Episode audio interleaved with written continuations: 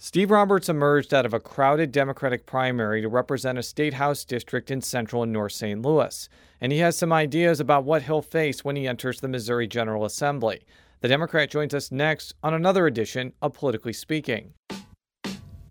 Nine, eight, seven, six, five, four, three, two, one. Uh, I think that is fair As to I say. say, hands to kiss and babies to shake. but uh, You know, I think my record speaks for itself. That's a really good question.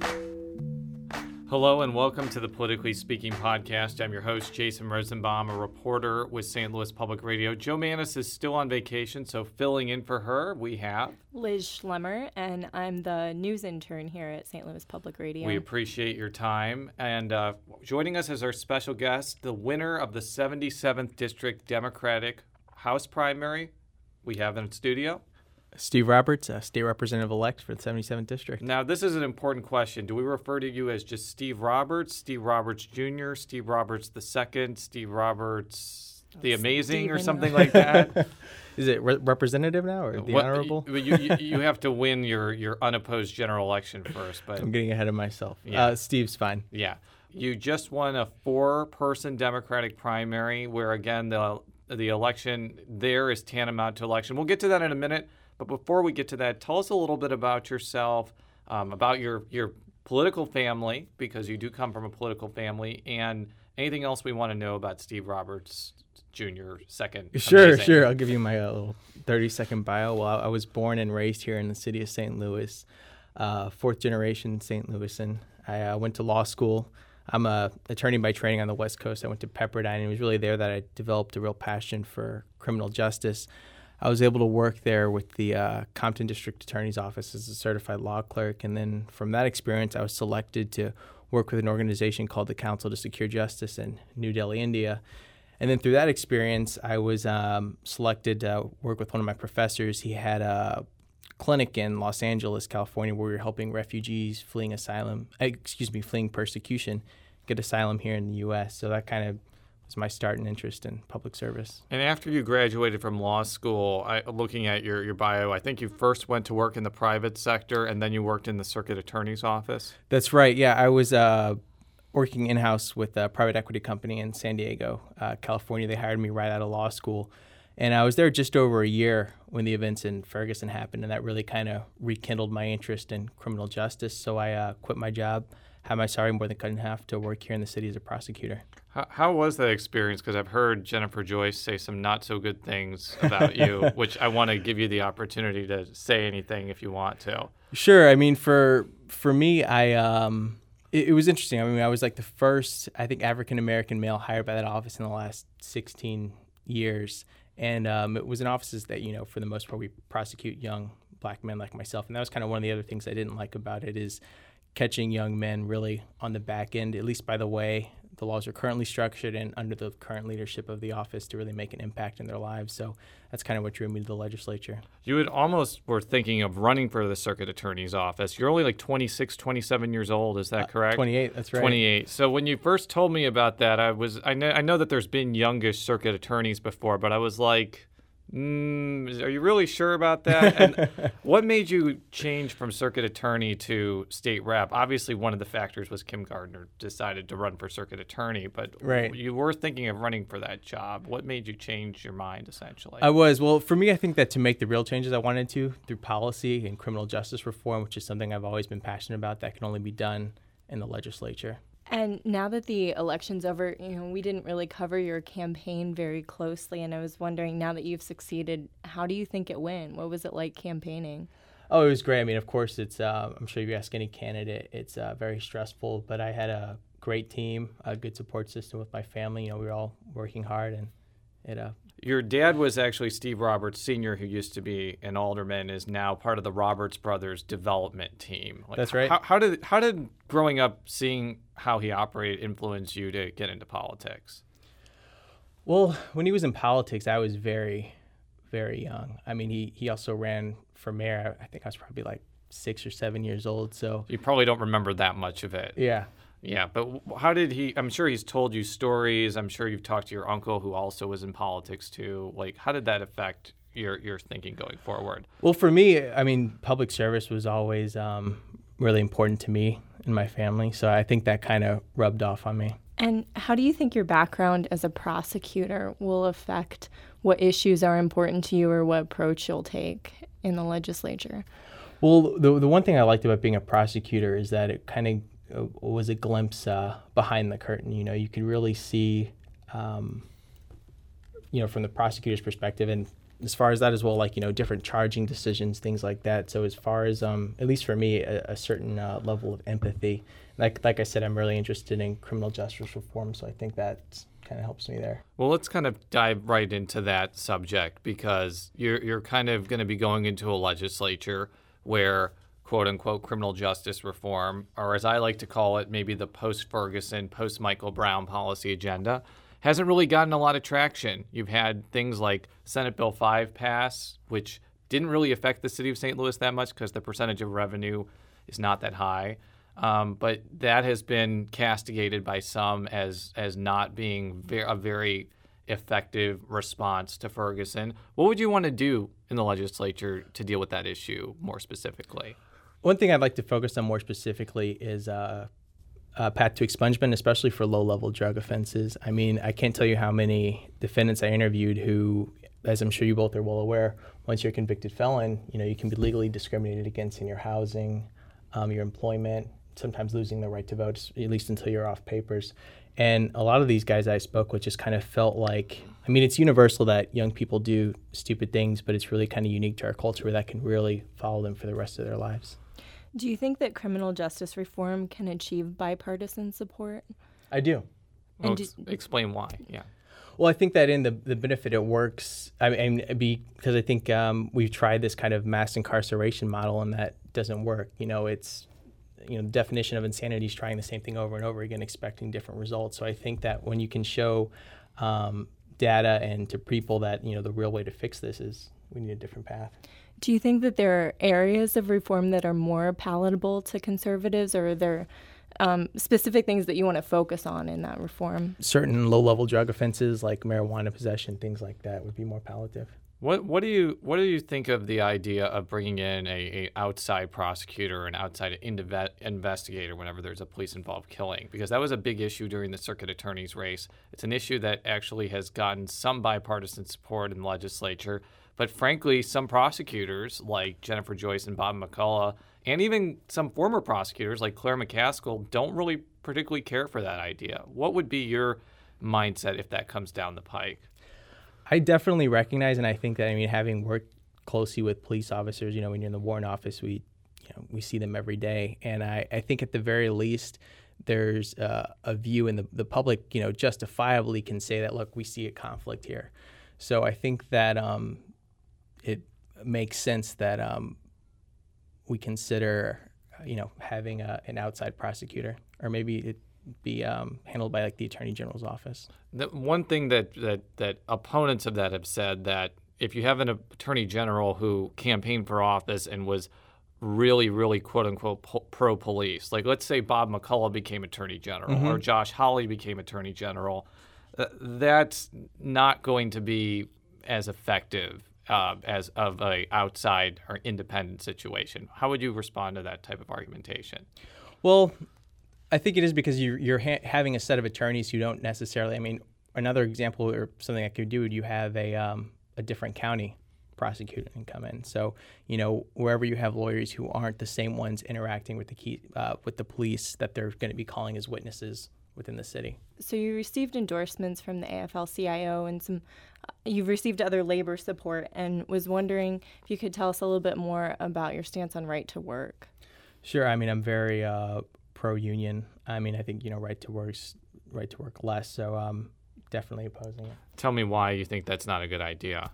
Well, I think that it's it's an opportunity for I mean, cutting off their funding in such a way. I mean, you're in a sense, you know, cutting them off at the knees, so they won't be able to, you know, press for the things that are important to us. Yeah, because for our listeners, right to work is kind of shorthand for a policy that would bar unionized companies or entities from forcing workers to pay dues if the majority has voted organized. So you know, you can actually decide not to be in a union, but in that sense situation in Missouri, you would still have to pay dues. So this is really about a union's ability to still be financially viable Exactly. in that situation. I mean, the, I think the reason Liz asked that question is depending on who's governor, that could become the top issue once you enter the legislature. What's kind of your expectations about how, you know, all consuming that's going to become in 2017? You know, I'm not sure. It it really depends on uh, the objectives that are and what's before us. Yeah, and I guess it also depends on who the governor is. So if Eric Greitens becomes governor, they may just try to push it really quickly, and it might be pass regardless of whether you're opposed to it or not. Right. And if Chris Koster is governor, there's a mighty high veto override hill to, to climb over. Well, and also going into a legislature as a Democrat where you'll be in the super minor- minority, we're also wondering, you know, how are you going to make some of these arguments to Republicans, especially with right to work to Republicans who would say that it's boosted economies in other states that have adopted similar laws? Well, I think what, what we need to do when we're, I mean, I think it's important to be able always be willing to reach across the aisle. I mean, for example, I was recently selected to participate in the uh, Missouri Chamber of Commerce's uh, Leadership Missouri class of 2016, and you know that's a group that typically, at least fiscally, is on the conservative bend. So I think that being able to just try to find common ground and meet with people and focus on the issues that you know we agree on. I- I mean, that's going to be a question we ask to any freshman state Democratic rep. We had Peter Meredith on the show, and he his his campaign situation was that he was pretty liberal to progressive on a lot of issues, as I'm sure you are as well. But he was also talking extensively about how he was going to work with Republicans on issues that they can find common ground on. I've noticed there's a lot of people that are kind of coming in to, the St. Louis city delegation that may be taking that similar mindset. Would that be kind of your your mindset going into, or are you playing to be like a rabble rouser who fights, fights, fights, so to speak? You know, it's it'll be my first time serving in the legislature. I, I just, I, I don't really, haven't really thought about that. Yeah, yeah. I mean, it, it, it sounds like a it sounds like a question that I guess you got to answer once you get there before Yeah. you decide. On your website, you talked about education policy in terms of access to college. And I was wondering if you could tell us a little bit more about that and then also um, talk a little bit more about K through 12 policy. I, I think that that's a great question. I mean, we've got a big problem in the city of not being able to pay our teachers competitive salaries. So a lot of times they'll move out to the county where they can make more money. So I think different paths to secure funding to them. And as far as like to college, um, importance of that, I mean, a big push for uh, the STEM education fields. I think, um, for example, programs like uh, uh, Cortex, which is in part of it's in my district, and um, securing funding for organizations like uh, the Missouri Economic Development Programs would be a, a big step in that direction. Now, the St. Louis public schools, I mean, have become partially accredited in the last couple of years. There, there's still a lot of issues that come with the public schools here in St. Louis City, but there is some glimmers of hope, either with with you know rising test scores, with the emergence of charter schools or gifted program. What other things would you want to do as a legislature to kind of keep that momentum going and make sure that it doesn't backslide back into unaccredited status? Well, for me, a big thing, as I was saying earlier, is just to focus on um, the STEM education fields and making sure we get funding for that those programs. Can you tell us a little bit more about your plans for um, expanding access to college? Um, yeah, I think we need more um, uh, pre-K program, just more of a to to get more funding for um, students to help cover their tuitions, things like that. How would you do that in a in a limited resource environment that is Jefferson City of Missouri? Um, just through different, try to get through different policy measures that will allocate more funding to our students and uh, public institutions. Talk a little bit more about Medicaid expansion. I think that was something else that you've noted is access to health care being um, an important thing that you want more citizens to have. Absolutely. I mean, Missourians are taxed uh, approximately $2 billion every year by the federal government, and that's money sent back to our General Assembly. Um, but because we haven't expanded Medicaid, I mean, that check's pretty much left uncashed in the mailbox year after year. I, mean, I think it's, it's over like a $4 billion spread that's estimated to produce over 40,000 jobs in the state of Missouri alone. So I think that um, Medicaid expansion is very important. Do you think that that's something that will be on the table? And, you know, do you think that has the potential for um, having enough bipartisan support to go through this next session? I do. I think that because it's, at the very least, it's in everyone's self interest. It, it seems like this is an ideological issue because we've had situations and we've had Democrats who who make the same arguments as you, but the Republican legislature doesn't seem to listen very much. Is this a situation that you're going to need closer numbers in the House and the Senate in order to get momentum, or do you think you can actually get momentum if if the Democrats are still in a super minority? I think we could still get uh, momentum with the Democrats still in the super minority. How? I think we just, like we're saying, um, we keep making those arguments, showing the research, the data, and just you know, calmly try to persuade, look, you know, we've tried this. Here's the problems. Here's the pitfalls from not incorporating these changes. Here's why it's in your benefit. It doesn't just benefit St. Louis and Kansas City, but rural Missouri as well. You know, in addition to those issues, are do you have any goals or very specific things that you would like to be able to work on while in Jeff City? Uh, criminal justice reform. I'm not sure how many of the new people besides Peter Meredith are going to be attorneys. How do you think that expertise is going to help you overall in the legislature of, of being an attorney? Well, I think it definitely helps as far as you know, uh, you know, drafting laws and certain ones, is especially you know how I think as a lawyer we're able to look at how poorly written laws can be interpreted in a negative way, like the recent like constitutional carry and these um, this movement for the new stand your ground laws, where pretty much it's changes it from an objective to a subjective viewpoint of as far as fear and using lethal force.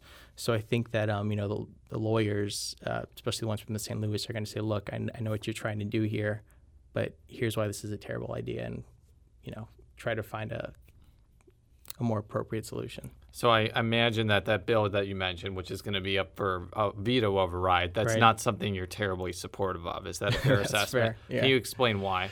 Yeah, I mean, I, I think that that gets so much proof because you're trying to to create something that you know might work in uh, a rural Missouri, but you know, in cities like Kansas City and St. Louis, where you've got you know a, a real problem of gun violence, that it um it's it's very dangerous. Yeah, it doesn't seem though that uh, Attorney General Koster, who's your Democratic gubernatorial nominee, is is very receptive to these types of arguments. He's often touted the fact that he's um, been endorsed by the NRA in the past and has often talked up his pro-gun stances.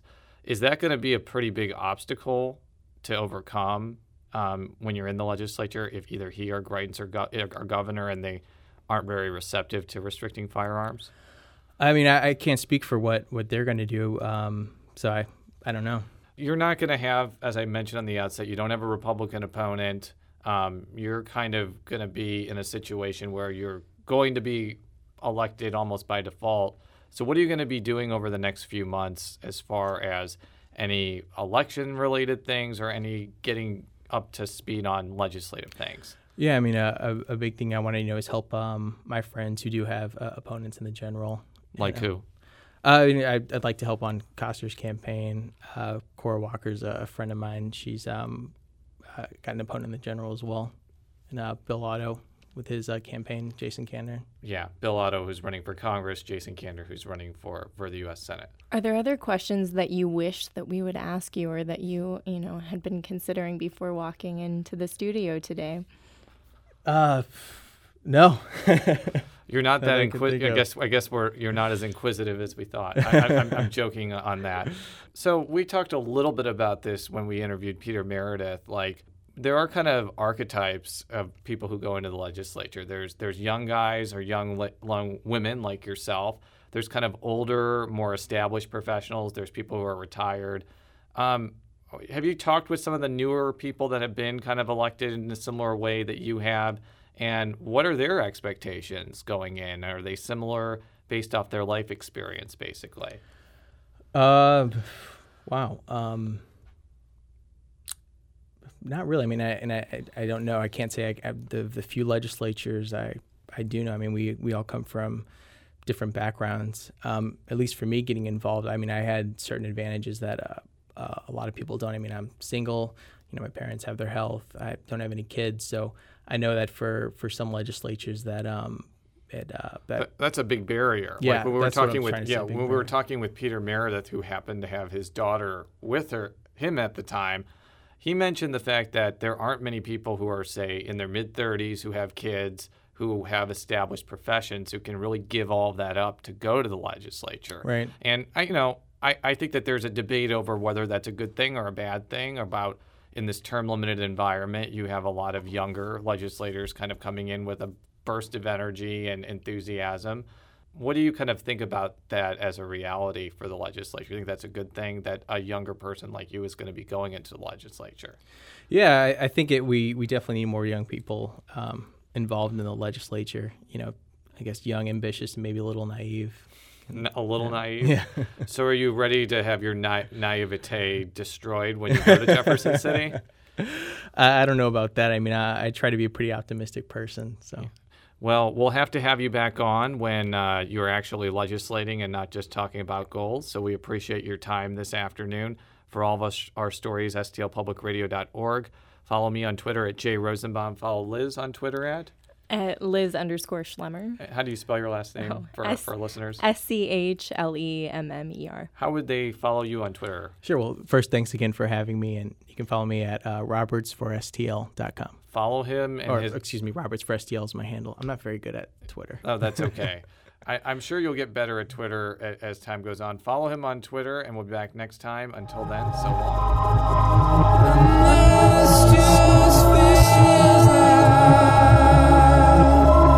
spinning.